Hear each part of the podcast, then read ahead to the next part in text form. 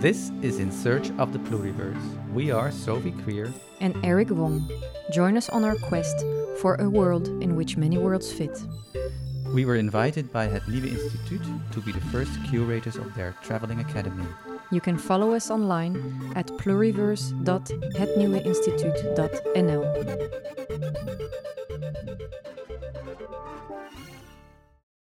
It is true, in fact, that you, you, you need to be able to give everything up I don't think that you need to give everything up. To be honest, it's like I, I, that way of phrasing it came um, from a discussion I had when we did our trip around Europe for the book Path Through Utopias, and it was in a in an absolutely magnificent squat on the edges of Barcelona, and um, when we were there, they were. Uh, still refurbishing. It was a, a, an old leper colony, so that had been abandoned for 50 years. So it was a, a lot of work um, and an absolutely amazing spot. And they were building a bakery and a brewery and doing loads of work in the gardens. And the threats of evictions were raising again. And it was exactly the um, the question that I asked our friend there, and he said, "Well." You know yes you actually um you you build as though you were there. You, you're going to stay there forever and you know that it can be gone tomorrow but it's a good preparation for the um, evanescence of life because life is like that anyway. And i thought that it was actually beautiful and that when you go into that logic it actually gives much more strength that it gives fragility because you're no longer scared of losing what you build. You do it for something more than just the outcome.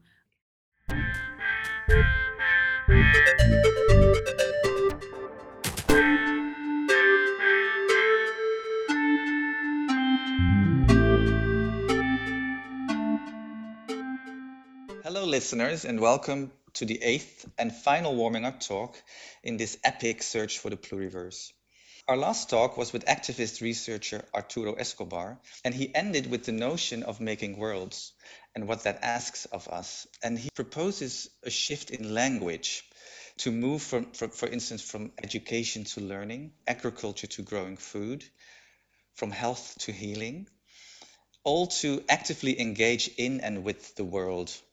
But Escobar also said something else, almost between the lines, that stayed with us he said that there are other Wests within the West. And that made Sophie think of La ZAD, a rural laboratory of communal autonomy and territorial disobedience in France. And the French government keeps calling it a territory lost to the Republic. An extraordinary place with a long history, a reserved territory for an airport became a liberated space for communal living and being a place, and I, I, I, quote now one of the guests that we will shortly introduce, a place where the gaps between art, politics, and daily life are dissolved. And something that strikes me a world that exists today because it wasn't allowed to exist to start with. An interesting paradox.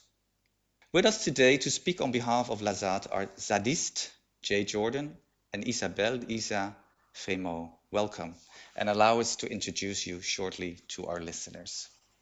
And I'll start with you, Jay. Jay Jordan, you are labeled a quote domestic extremist unquote by the UK police and a magician of rebellion by the French press. You co-founded the playful direct action movements Reclaim the Streets uh, in the post-Thatcher years uh, and the clandestine insurgent rebel clown army from 2004 on. And with your theater background, uh, for you, and I'm quoting you here, uh, the action is the work. And actually, Jay, for Reclaim the Streets, um, the motto I read was Under the Tarmac, the Forest. And you, um, you set up this uh, incredible carnivalesque protest with these 25 foot high uh, hoop costumes, hiding activists with jackhammers that were planting uh, forest seedlings in the tarmac. And at a certain point in that, um, in that action, the Liverpool dockers caught air of uh, what you were doing and kind of joined, joined your struggle. And I was curious if you could just comment that, how, let, us say, one intervention su- suddenly became a struggle um, that also brought together improbable groups in a way, because you, it's not something that I would expect that the Liverpool Dockers would, would join you on such an action. So, what happened there?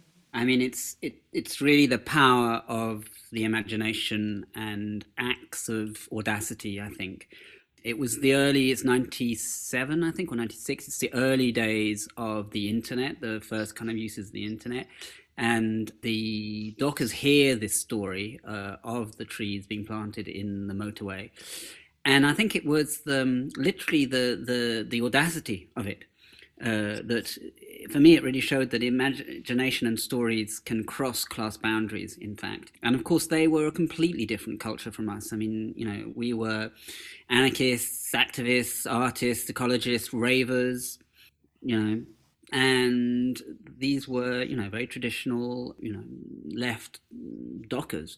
Um, but who had the same uh, cause. And this is, of course, just after the Zapatista uprising, you know, and it was, you know, one enemy which is neoliberal capital, the neoliberal uh, restructuring of the docks, and many, many different ways of confronting that enemy. So the kind of pluriverse of resistance that was was there, and they recognised that.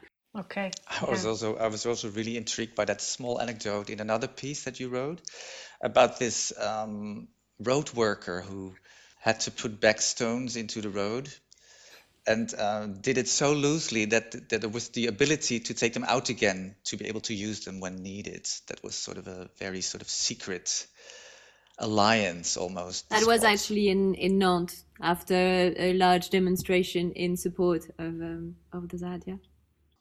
So, for over 25 years, Jay, you have been applying creative tactiques to ecological and social justice movements without separating the two. And you have artists like Chris Burden, for example, wrapped in tarpaulin and risking his life on the freeway as guiding stars for your practice, which you have come to call art as life. And we'll get back to that idea towards the very end of this talk. And two of the books that you co authored, which are interesting for our listeners who want to know more, are We Are Everywhere The Irresistible Rise of Global Anti Capitalism and A User's Guide to Demanding the Impossible, published in 2011. Thank you, Sophie. so now it's your turn, Isa. Yeah, and your bio starts with that you you are a popular educator, but I was really wondering what is a popular educator? What does it actually mean?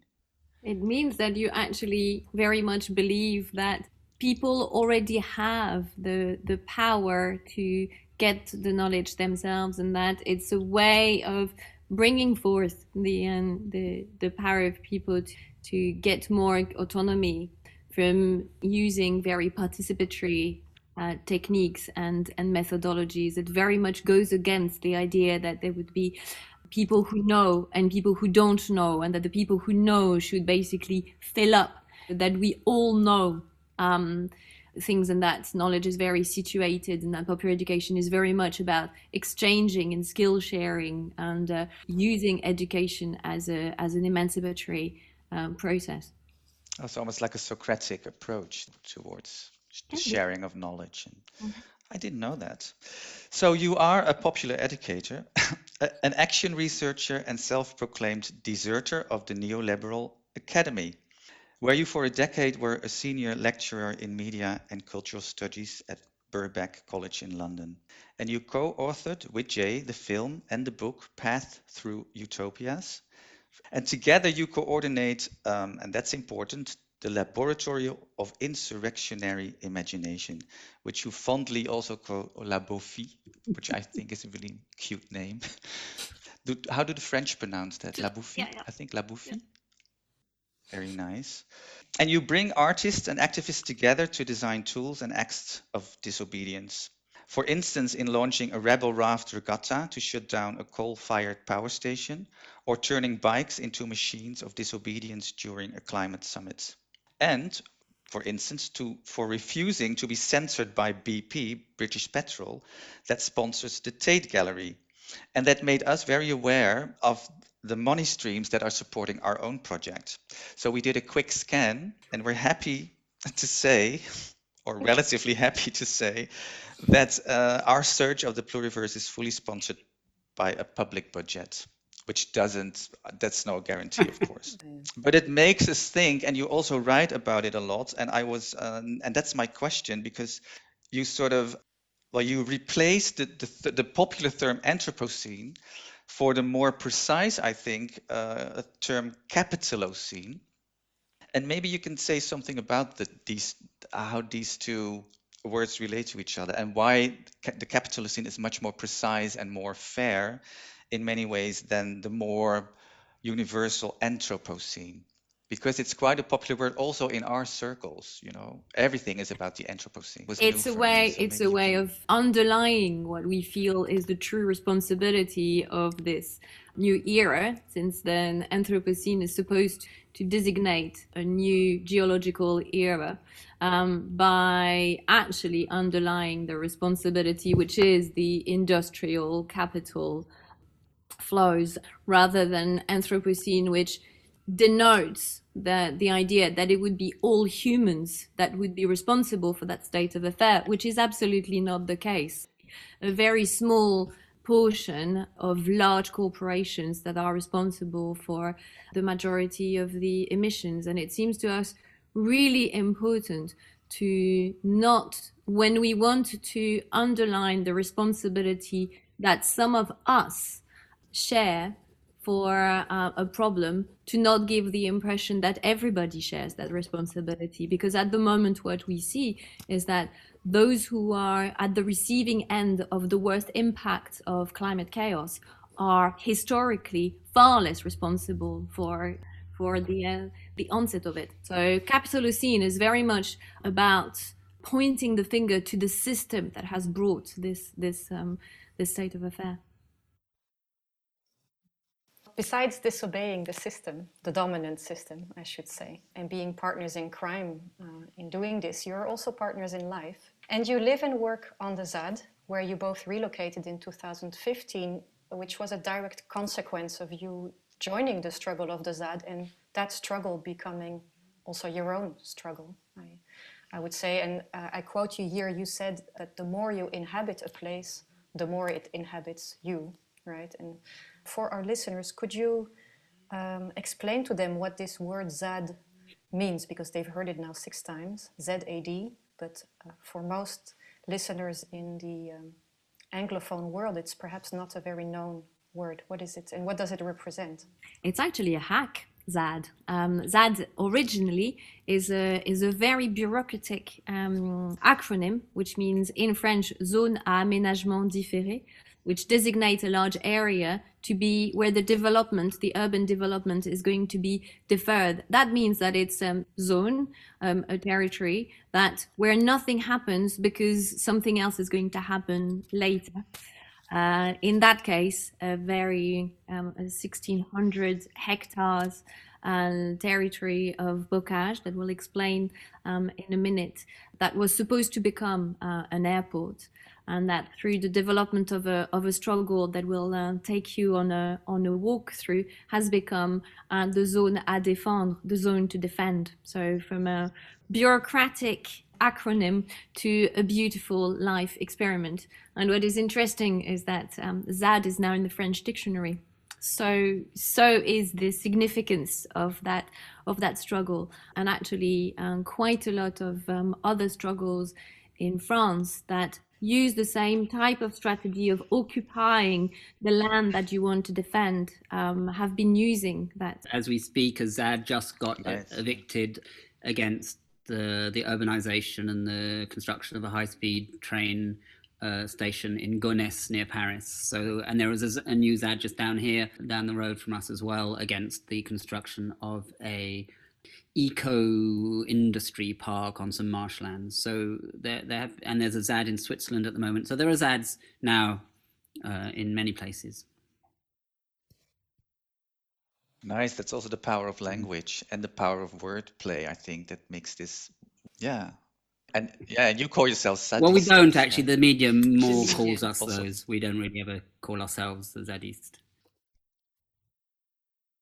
And why why wouldn't you call yourself? It's very uh, there's a lot of baggage with that. I mean, people when they hear the word Zadist, they will immediately have one image in their head, which is normally of a kind of you know mm. dangerous eco-terrorist punk with a Molotov cocktail in one hand and a dog on the other. I think that is also a resistance against this identity building rather than um, identifying a political strategy is that trying to turn it into into an identity which is which is very partial and kind of erodes the porosity and the great diversity of what this movement was because the ZAD is a is a fascinating territory, but it came into being because there's been such an amazing movement. And the term Zadist I think aims to actually close that down and that's why that's why people are not so um, happy to uh, to be designated like this. And just a, a tiny, a tiny thing, because I think it's important that, yeah. that we're not so much talking on behalf of La ZAD as we're talking from La ZAD. Okay, La ZAD. point taken. From La ZAD. Um, well, we were um, preparing this talk and we were fantasizing about actually being there.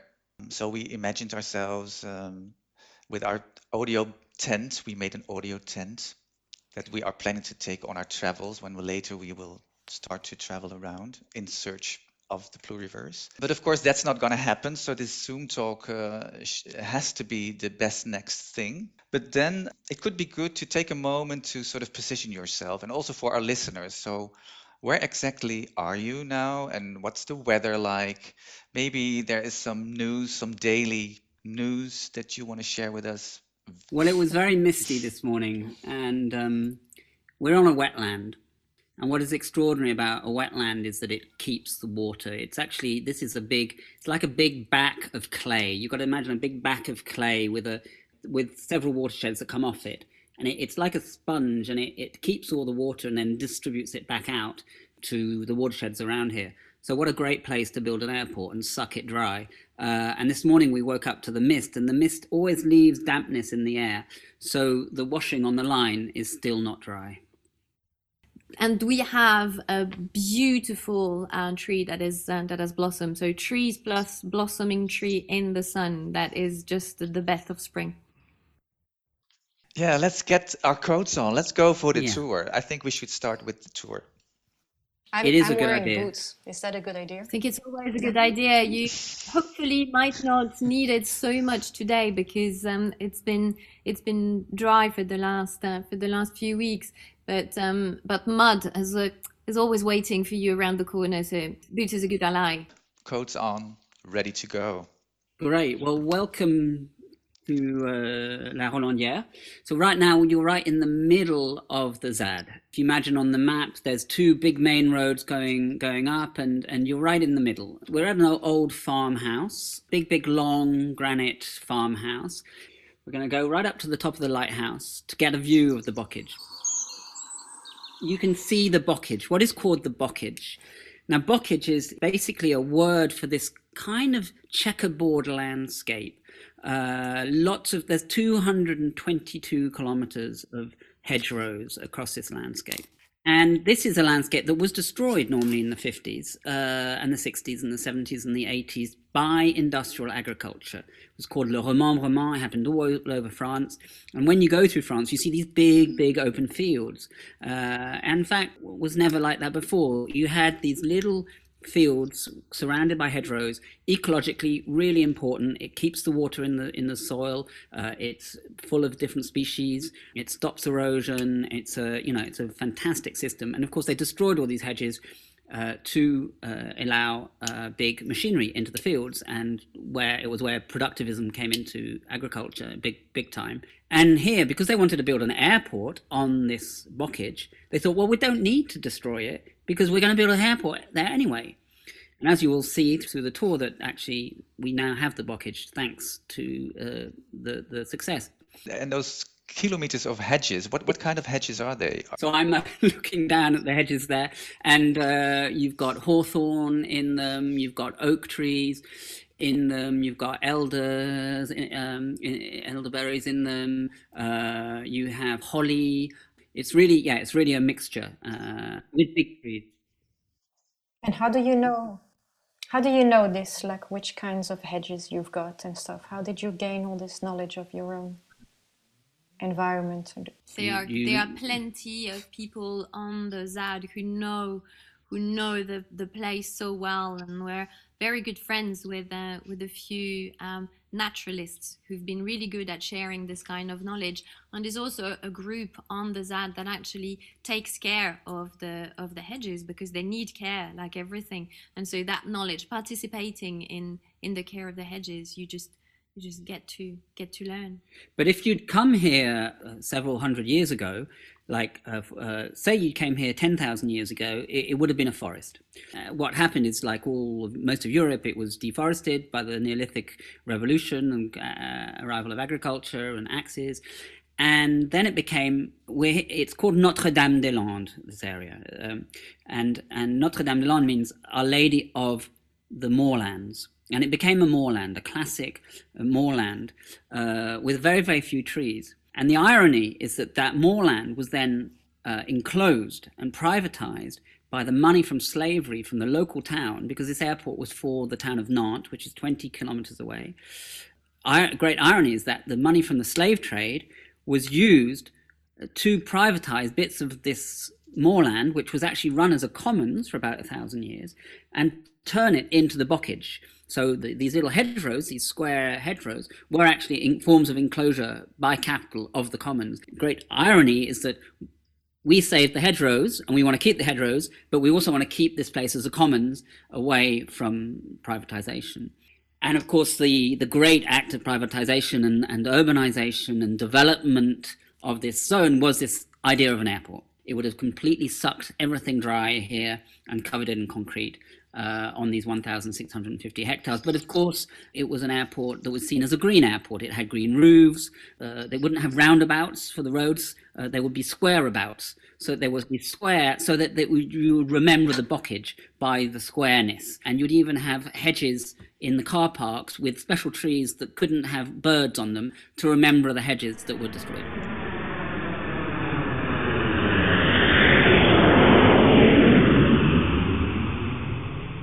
The, the, it's 74, 1974 is when the ZAD comes into being, this idea of the, the, the, the, this land for the airport. And already there was no resistance comes from nowhere. Resistance is always already on a fertile. Good, strong movements come from fertile soils. And there had already been strong resistance in the area against nuclear power stations. In fact, Brittany has no nuclear power stations. It's the only part of France that doesn't have nuclear power stations because they were resisted by people during the 70s and 80s. And it's also an area where there was a long tradition of radical peasantry peasant farmers basically working uh, with uh, workers during, notably in 68, uh, and creating a very, very powerful movement that basically said we are like the proletariat and uh, that we are a revolutionary force. And this movement could never have existed without those those bases, and it started as a resistance by farmers for nourishing land. And how did the struggle evolve from this initial protest, uh, Isa, from like these farmers coming together to protest against an airport plan, and then citizens joining them a couple of years later, and then later on in the 2000s when again other forms of struggles appeared? Of course, I mean one of the things that is important to have in mind is that the the airport uh, project went into dormancy for quite a long time, mostly because of the oil shock, and that meant that it was it didn't feel like such a good idea to actually uh, build an airport anymore. But the ZAD, this um, this label, actually meant that nothing else was uh, was going on, and uh, it came out of the boxes in 2000 with a with a socialist government, and therefore the resistance reactivated really quickly and expanded at that time from more farmers-based uh, struggle to more citizens-based struggle with a, a big organization that did uh, a lot of awareness raising and legal challenges. Um, and uh, and I'll take you downstairs. We'll come back down from the uh, from the lighthouse. Oh, good, because I'm getting I'm getting quite cold, Isa. You're getting you're getting cold. Be careful. The the stairs can be a bit slippery.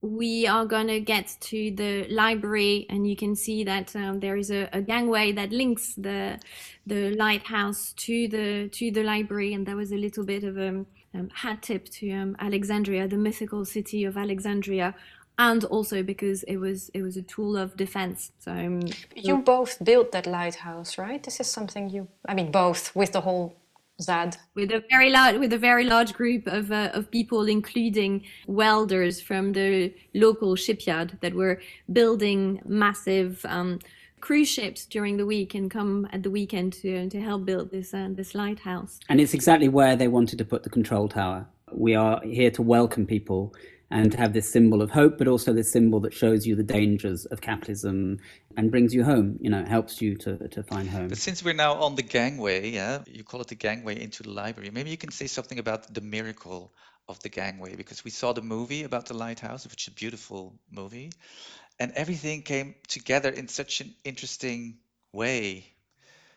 It is, it is a miracle. There was always the idea of building a gangway between the library and the lighthouse, and um, at some point the crew only had um, wood to do it. And uh, and so we were starting making plans for a gangway made out of wood. And a friend came and said that he was just dropping by from uh, the local recycling center that had a bit of a present and to open his van. And there there was a metallic gangway that was exactly the right size. That was uh, that was the miracle which is a which is a sanskrit word that says actually the things that make you smile. It's not mystical. It's like it's not mystical. It's um, just makes you smile. And certainly for me, this this library is something that makes me smile very often. It's a it's a beautiful library uh, that was built with a bit of a maritime style, so it's all made of wood. And uh, if we come down um, the stairs from the library to the beautiful space downstairs, it is what um, we turned the stables of this house into a welcome center. It was turned into this um, welcome center by loads and loads of people that came to help and um, made uh, made this uh, floorboards out of pallets and uh, earth isolating uh, walls. And we wanted to have a space for people to be able to stop and uh, have information about what is the ZAD, where, what is the struggle about, where to go get um, get maps, etc. It's a really significant place because, as um, Jay said, it's at La Rolandière. La Rolandière um, has been um, inhabited by people who were against the airport for about 25 years um, and was also inhabited by um, someone who signed a very important letter in 2008 called the Letters from the Inhabitant Who Resist, who actually saw that because from the year 2000 the project was back um, on the cards, the expropriation procedures meant that it was being emptied. And they wrote a letter saying a territory can only be defended if it's inhabited. And they called for people to come and occupy the land and the buildings that were emptied. And that was really important because it's important to remember that this occupation was at the invitation of local people.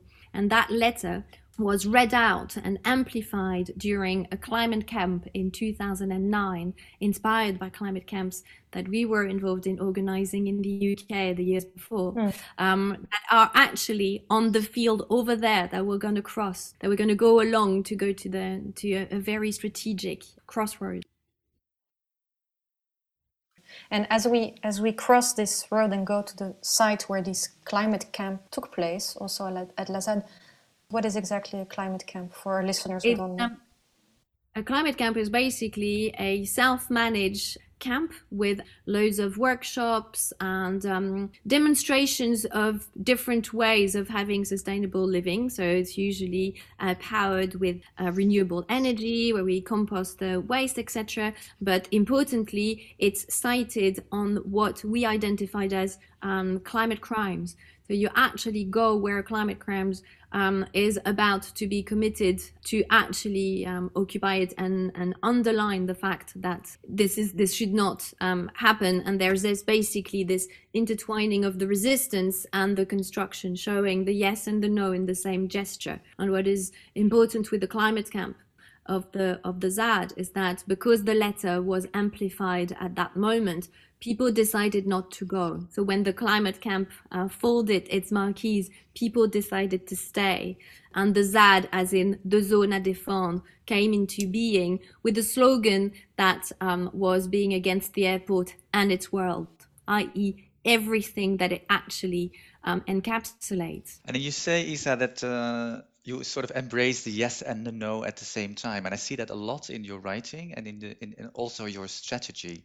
That somehow um, you use the binary of the yes and the no, a bit like Brian Eno's axis thinking. I don't know if you're familiar with his thinking, but he uses the axis with two poles, not as a binary system, but he uses the binary to show the immense possibilities within the binary, the, thousand tones of gray that are in between the black and the white. Can you say a little bit more about that?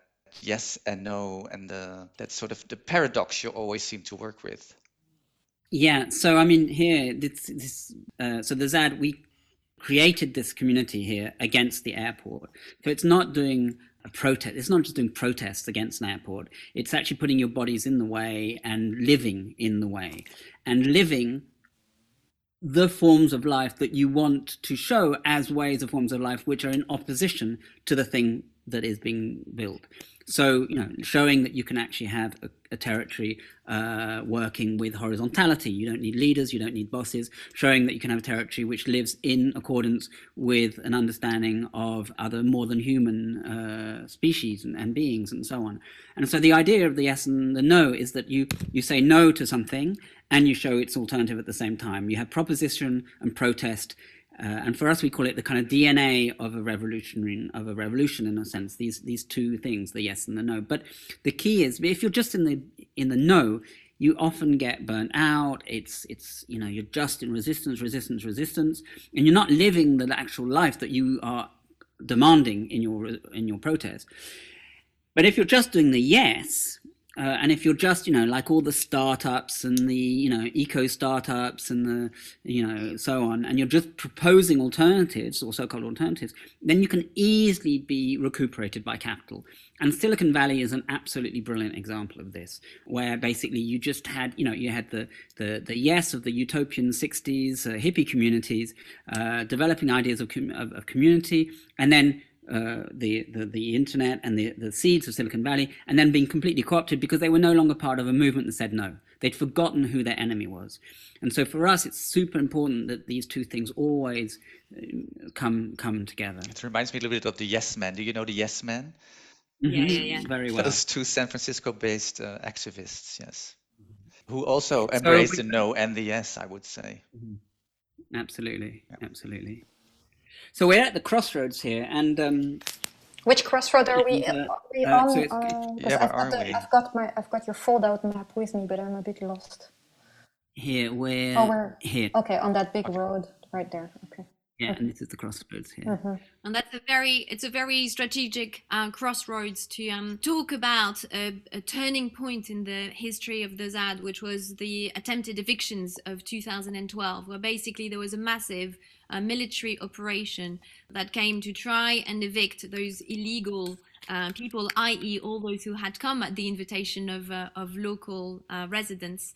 Um, and it was a large military operation with about 1,200 um, police that was resisted with so much strength and determination and diversity. And that diversity of forms uh, really echoed the diversity of the movement, and that basically the people, um, the, the local farmers, the citizens, but also all those who had come to uh, to live here and those who supported from outside um, decided to uh, to resist these uh, these evictions. And basically when the cops came they didn't know whether they would find villagers singing peace songs or people um, naked showing their vulnerability or actually a burning barricades and some stones in them and molotov cocktails and that incredible diversity um, and that determination really had a culminating uh, point which was what we call the reoccupation mm-hmm a demonstration where people vowed um, to come and rebuild what had been destroyed a month after it had started. And 40,000 people came and rebuilt a hamlet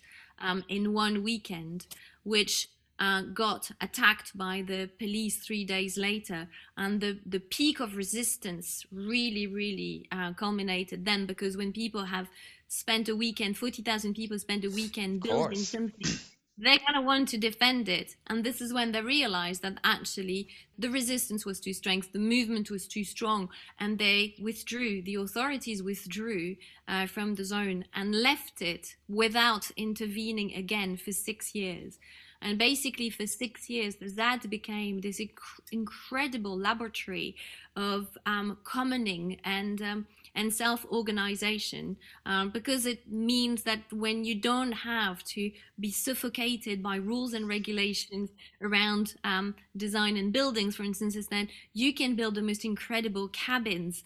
Um, and i think that the creativity of what is left open when the possibilities are not suffocated by uh, by regulations really really came into being um, and this is also when a lot of started uh, coming into being and that the um, pluriverse and the exchanges really uh, started. There were up to 400 people in 70 collectives living here with farmers becoming squatters and young people who came more from squatting uh, culture becoming uh, becoming farmers and people coming and discovering um, uh, vocations that are and basically taking roots in this uh, territory. And in that sense that where you where you become so uh, rooted and so inhabited by a territory that you're prepared to truly defend it because it is not just a living place. It has become your your habitat. So that call for occupation that call for building to construct was quite a, a good vision a visionary that really worked well i mean it shows one of the tactics that was super useful yeah. good here like one step ahead always stay one step ahead of the state of the enemy, always stay one step ahead. And, and so that call out had gone out a year beforehand. People had had really the time to, to think, okay, when these evictions happen, we know that a month later we're going to come back and rebuild. And I think that is also the incredible strength of this movement was that being a step ahead and truly believing that they would win and that i think that this is and having a vision of um, and the, the yes and the no also takes the form of having a true vision of what the life of the, the movement would be like once the, the airport cancellation had been um, announced. And that was actually um, worked upon by the entire movement even before the, the airport cancellation was announced.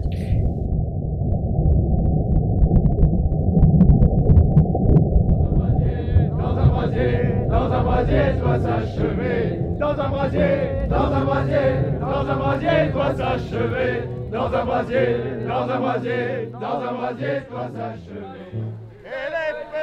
So maybe it's worth saying how did it get cancelled this airport? So what I mean, what happens is that the police leave us for six years. They try and define this zone as a dangerous place. The the head of the department says that it's more dangerous to come to the ZAD than to go to Mosul in Iraq. Uh, there's a load of criminalization, but actually we're constantly opening it up, having new relationships with with farmers around in the area, uh, with students, with people from Nantes, uh, and 150 different collectives are built up around the country to support the resistance. So you've got a kind of micro uh, you've got a world of the zad but actually you have this this huge network of resistance across the across the country and then in um, uh, they say they're going to come back. They say they're going to by Jan in January 2016. They say all the legal the all the legal situations are right for the airport. It's a green light now for the airport to be built. Uh, all the squats can be evicted. Even the farmers who refuse to sell their farms uh, are now able to be re- evicted. And um, we say, okay, the first warning 20,000 people and 500 tractors and 1,000 bikes take over this bridge on the river Nantes nearby and keep it for a, for a whole day before the water can- cannons come and move us off. And they say we're still going to build it. So then we say, okay, well, we'll do a second warning, and 60,000 people have a massive party on the uh, motorway that just crosses near the ZAD here on the left here was just here. Uh, so imagine 60,000 people dancing, having a great party on there. And then the government are, mm, this is a bit complicated. We haven't even come in for the first dig of the first bulldozer to make the first bit of road that will lead to the airport, that will build the airport, and they, they can get 60,000 people. Uh, and so they uh, put in a referendum. They do a fake kind of referendum. We lose the referendum. So 55% of the local people want the airport, not the very, very local people, but of the department. They knew that they would win if they did it with that department. If they did it with other departments, they would have lost. If they did it nationally, they would have lost. But we still, and they tried to do it to divide the movement between radicals and citizens because there were so many different diversity. I mean, it really was a pluriversus movement. You would have, you know, meetings where you'd have an ex-mayor sitting next to uh, an anarchist who doesn't believe in the state, sitting next to a primitivist who doesn't even want to have uh, electricity in their hut and refuses any tractors on their land, sitting next to a, a, a kind of libertarian anarcho-communist who wants to have big tractors to make food for all the community, uh, sitting next to a farmer uh, who's been there for seven generations, six, sitting next to a vegan, you know, who's against any uh, milk. So you had this incredible diversity. And they tried to split this with the referendum so that the legal people go, oh, well, democracy, we're not going to. But actually, the citizens folk said no, no, no, even if it, you know, this says yes, we're still against this airport. And then the final act, uh, in a sense, was we did a huge training where we trained a thousand people in learning to create affinity groups on the zone and defend the zone. And at the end of the trainings, we had this big there was an, a big event in October where we invited people to come with sticks, to put a stick, a walking stick, into the ground and make a pledge to promise to come back and get their stick if the government came to build the airport. And 40,000 people turned up and 20,000 sticks were put onto this piece of land. Uh, and as we did Where that, we that? raised. That, up, uh, this is just over here at the end of the of the the Suez. So we're we're we're now here near Bellevue, um, mm-hmm. and and uh, basically, as those sticks were going into the ground, we were raising an old barn, an incredible piece of architecture that was built by traditional carpenters uh, out of oak that looks like a cathedral with carvings, wooden carvings, and everything. And this barn was raised uh, as the sticks were going in, uh, and we called it the barn of the future. I saw a picture it, of it of yeah this yeah, incredible group of people carrying it, like walking the barn. I know that's another. That's another that's barn. Another barn. Okay. That's another thing. Yeah, yeah, yeah. No, this barn is way bigger than that. Oh. yeah, yeah, yeah, yeah. And actually, the um, I mean, basically the the sticks, what we call the the walk of the sticks, uh, really was a, a, ritual disguised as a demonstration, and um, and it worked. I mean, the the numbers are are super impressive, but I think that the success, if we can if we can speak of it in terms of success, of the tactics that you deploy is also because of the the multiplicity of the tactics, which you also, as, as Labofii, as Laboratory of Insurrectionary Imagination, you, you train people in and you, I know you also organize on, on key pagan dates every year. You celebrate the anniversary of the abandonment, right, of the, of the airport mm-hmm. every year. So can you take us there maybe? Because we missed it. It was 17th of January about a month ago, two months. Maybe we should explain the um the the sequence where the cancellation was announced because I think it's important. Okay. So that means that basically, so 2016, despite weekly announcement by the prime minister um, that they would come and evict and start the building works, is that they don't.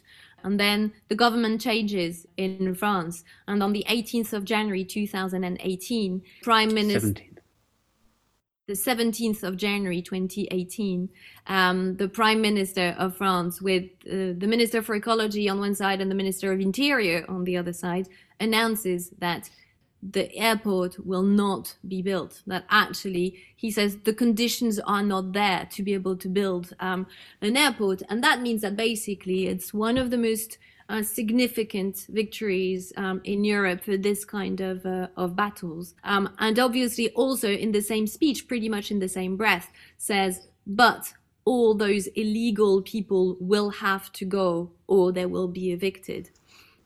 Because, of course, they have to make people forget this great humiliation that this um, giving in um, means.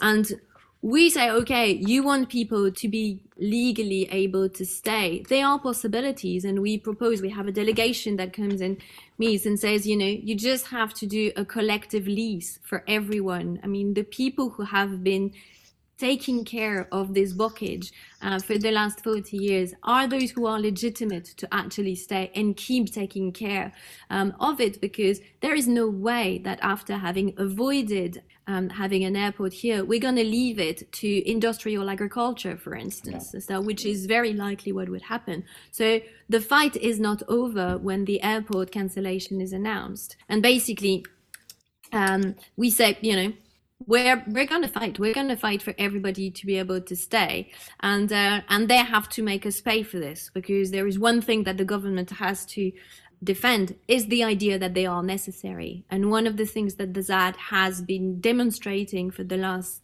uh, six years at that point is that actually they're not, and that is something that they cannot forgive. Yeah, but is so, that is that because you say that the, the French government is humiliated by this but isn't it also, maybe I'm a bit naive, isn't that turning around now? Or wouldn't it be good, maybe it's more like, like, like a dream? Wouldn't it be good if the government would see it as an addition, as an enrichment of French culture that that's what they're that's what they're trying to create trying to rewrite the history. And one of the things that we need to defend because basically the the punishment for that humiliation um, and for the the very clear determination of the movement to keep um, this territory as commons came in um, in April uh, 2018 with the vastest um, military operation since 1968. Um, they destroyed a third of the cabins on the ZAD.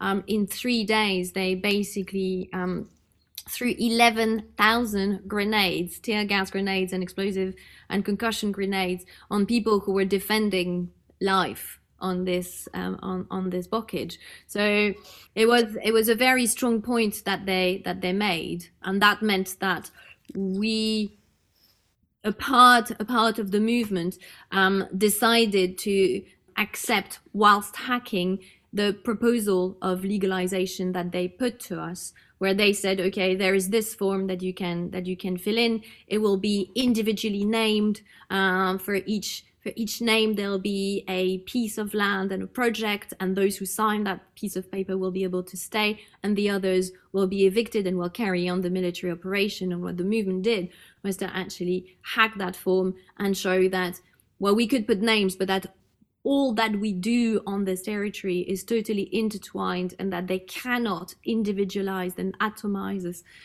Uh, not everybody agreed with that strategy because it was a very big gamble, but um, so quite a lot of people uh, left. But those of us who took that gamble are still here. A lot of like we are still squatters, except the historic farmers that just refused the expropriation. The buildings are squats. The land isn't we yeah the the land have been um, have had leases signed for them, but all the all the buildings are still squatted, still and basically the the struggle has now shifted onto um, a more administrative a one, yeah. uh, level, a legal level, mm.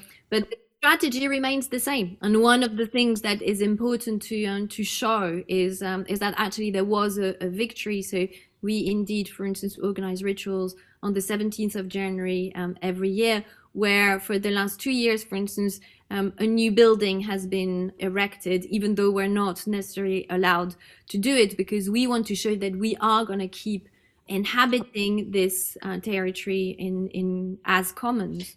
And the great irony is that you know the, the, the richness of the commons here was that you had cheese making and you had breweries, you had the library, sheep farming, uh, you have concert spaces, all sorts of activities. But the only thing that is legal now on the ZAD is farming. So again, it's this division of the world. You know, you you you know the the law says this is agricultural land. For of course, for you know for the 40 years before, it said this is just airport land. and now it's gone back to agricultural land. And all the planning thinking is, again, the opposite of a kind of inhabited, diverse, pluriversal thinking, because it's like, you know, you should have your farm here. And then you should live in the village and take your car and come and do your farming. You know, there are people, there are farmers here who've uh, got their huts and they built their off-grid huts and which are illegal. You know, they're not allowed to have their hut, and they're using ecology to get rid of their huts. They're saying, well, that the hut is now on a wetlands. So the same people who wanted to build the airport are now saying you need to move your house, your little hut, mm because it doesn't fit the planning laws. The planning laws say that you can have your farm, but you should go and live in the city and come by car. And, and, and so the resistance continues now against planning laws, actually, and against the whole uh, way that the planning laws are about specializing, uh, you know, where, one place where you farm, one place where you shop, one place where you get entertained. So we're, we're now trying to, we're even taking the planning laws to court, in fact. Mm. It, it reminds me of um, a very nice quote by you that I read how to tackle the movements of, of dominant powers, right? That when the, the, the visible enemy retreats, how do you then address that yourself when power reconfigures all the time? It reminds me also of uh, our talk with Camila Marambio back in December, where she was saying, you have to be as monstrous as the monst- monsters that you fight, and even more monstrous, so even more let's say pluri pluri-shaped.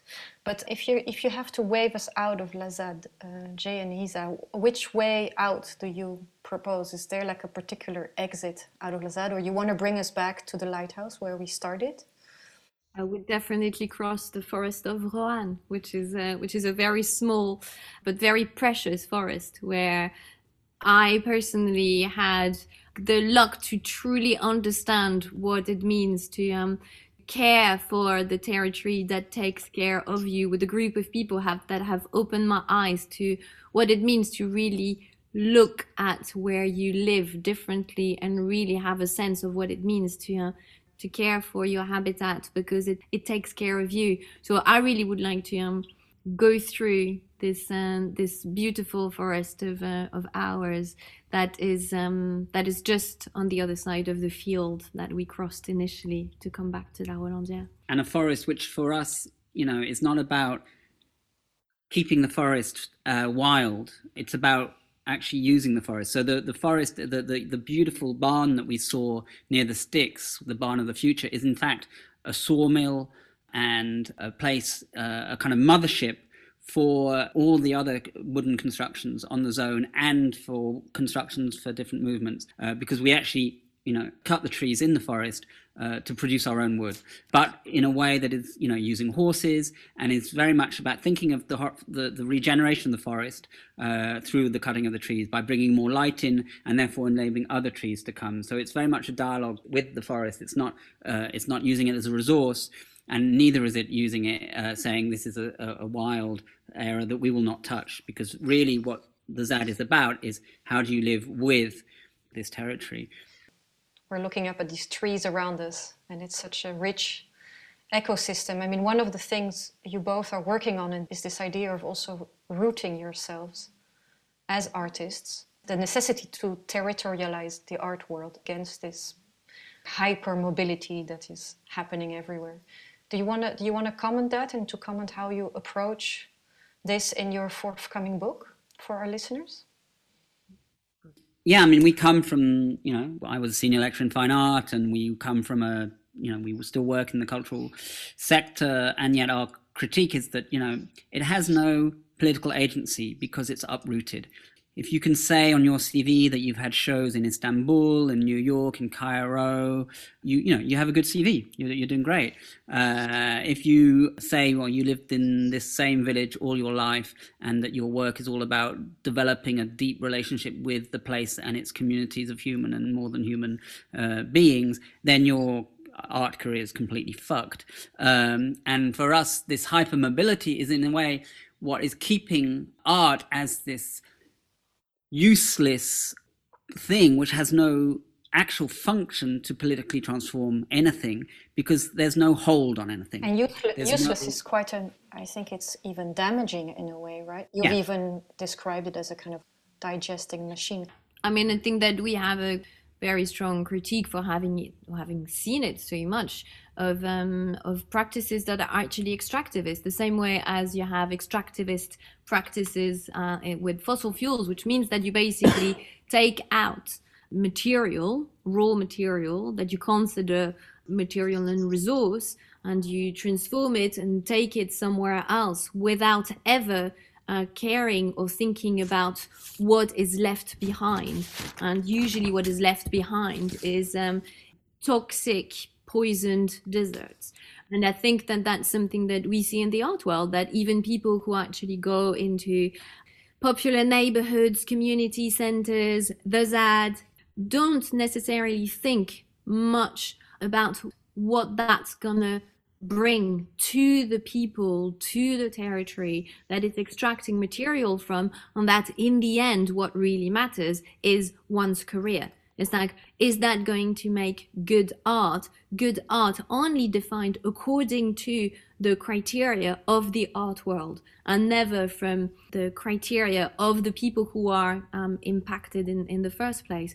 And we think that that's it's the same logic. And this logic of extractivism is the opposite of what we want from, from pluriverses, which have to be reciprocal relationships. Instead, building beneficial relationships is what um, is needed. And I think that for quite a lot of artists, there is this idea that doing that work and bringing it out, uh, we hear that a lot. It's like, oh yeah, but you know, I give visibility, I I trigger a polemic, I I raise awareness, but that's still a completely unilateral. It's a completely unilateral move, and what I feel we we need is uh, is to think in terms of reciprocity and beneficial relationships. What is an art of beneficial relationships? And for us, the you know the beauty in this, the question of beauty for us is actually an act of beauty for us is also an ethical act. We try and not divide ethics and, and aesthetics. So we haven't taken a plane for 15 years, for example, uh, because our life and our art uh, have to be completely entangled. And for us, well, uh, the way we defi- define beauty is that actually it's enabling other forms of life to live. It's creating space which enables other life to flourish. You know, you could see the ZAD as a work of art because it's enabled life to continue to flourish, continue to become more diverse, rather than covering it in concrete in a monoculture of an airport. It used to be the role of, of ritual, in a sense, you know, and this is why, in a sense, we we now also involved in in not only doing disobedient forms of art and activism, but also rituals on the ZAD to in a way bring art back to to its origins, uh, which was something that linked communities and nourished communities and enabled communities to feel stronger together and and to give them hope. Mm-hmm. I think that's a beautiful way to end this conversation. I think I'm all for a part two, and maybe our listeners are also in for a part two, because there's so much more to talk about. Also, the way this the, the way of resolving conflicts. Yeah, resolving conflicts or, or, or, organizing daily life within ZAD. That's that's something we could talk a second hour about. So a concrete concrete call to our listeners. If you want a part two to this talk, please send in a request to pluriverse at hetnieuweinstituut.nl and one request is enough. Um, so it's time to say goodbye. Thank you so much, Jay and Isa, for this inspirational tour through the miracle that La ZAD is. And um, this also was the eighth and last warming up talk in the series In Search of the Pluriverse. Stay tuned because there's much more to come.